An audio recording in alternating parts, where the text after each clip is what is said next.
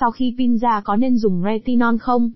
Những điều cần lưu ý sau khi pin ra có nên dùng retinol không?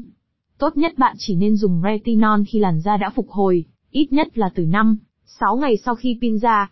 Những ngày đầu sau thay da sinh học, làn da cần được chăm sóc dịu nhẹ để tránh viêm nhiễm và tổn thương, không phát huy được hiệu quả của liệu trình pin da. 1. Tác dụng của retinol và pin da 1.1 pin da là gì? 1.2 Công dụng của retinol 2. Sau khi pin ra có nên dùng retinol không? 3. Tại sao không nên dùng retinol sau khi pin ra xong? 4.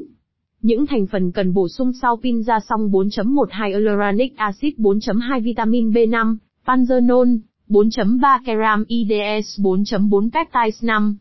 Sau khi pin ra nên lưu ý những điều gì?